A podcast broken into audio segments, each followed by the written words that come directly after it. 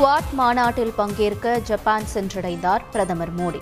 அமெரிக்க அதிபர் Biden Japan மற்றும் ஆஸ்திரேலிய பிரதமர்களுடன் நாளை சந்திப்பு. கலைஞரின் அனைத்து கிராம ஒருங்கிணைந்த வேளாண் வளர்ச்சி திட்டம் இன்று துவக்கம். முதல்வர் ஸ்டாலின் தொடங்கி வைக்கிறார். மத்திய அரசை போலவே பெட்ரோல் டீசல் வரியை குறைக்க வேண்டும். தமிழக அரசுக்கு எதிர்க்கட்சித் தலைவர் எடப்பாடி பழனிசாமி வேண்டுகோள். தர்மபுரம் ஆதீனத்தில் பட்டினப்பிரவேசம் விழா கோலாகலம். பாஜக மாநில தலைவர் அண்ணாமலை ஹெச் ராஜா உள்ளிட்டோர் பல்லக்கை தூக்கினர்.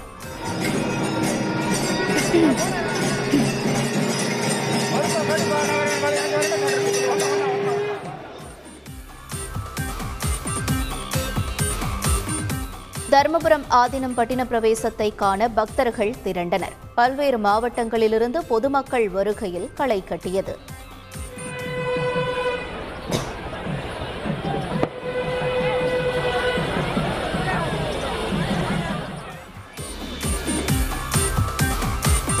இன்று மேட்டூர் செல்கிறார் முதலமைச்சர் ஸ்டாலின். சாகுபடிக்காக நாளை காலை மேட்டூர் அணையை திறந்து வைக்கிறார்.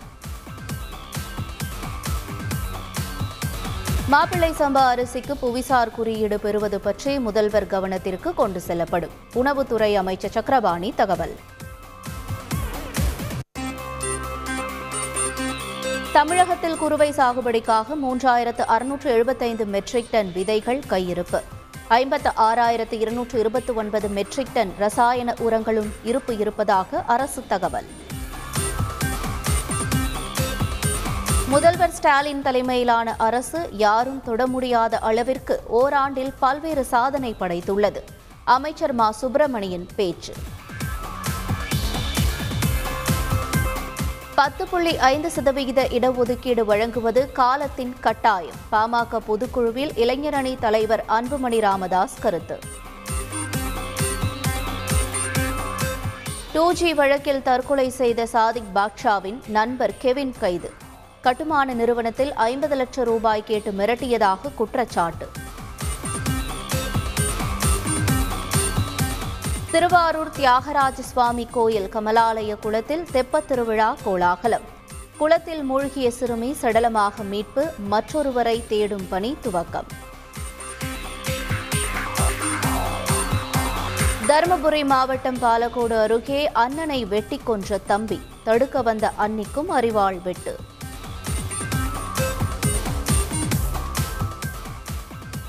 நெல்லை கல்குவாரி விபத்தில் பாறைக்குள் சிக்கிய லாரி ஓட்டுநர் ராஜேந்திரனின் உடல் மீட்பு.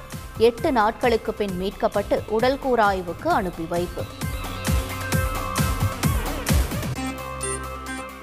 வாரணாசி மாவட்ட நீதிமன்றத்தில் இன்று ஞானபாபி மசூதி வழக்கு விசாரணை.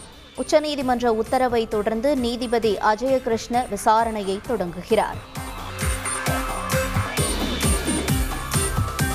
பிரான்சில் நடைபெறும் கேன்ஸ் திரைப்பட விழாவில் மத்திய இணையமைச்சர் எல் முருகன் பங்கேற்பு. தமிழர் கலாச்சாரத்தையும் வெளிப்படுத்தும் பாரம்பரிய உடை அணிந்து பங்கேற்றார்.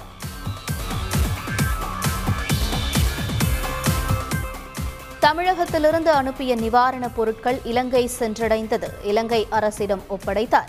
இந்திய தூதர் கோபால் பாக்லே முதல்வர் ஸ்டாலினுக்கு இலங்கை பிரதமர் ரணில் விக்ரமசிங்க நன்றி. இரண்டு பில்லியன் மதிப்பிலான பொருட்கள் கொழும்பு துறைமுகம் வந்து சேர்ந்ததாக மகிழ்ச்சி. ஐபிஎல் கிரிக்கெட் எழுபதாவது லீக் போட்டியில் பஞ்சாப் வெற்றி. ஐந்து விக்கெட் வித்தியாசத்தில் ஐதராபாத்தை வீழ்த்தியது.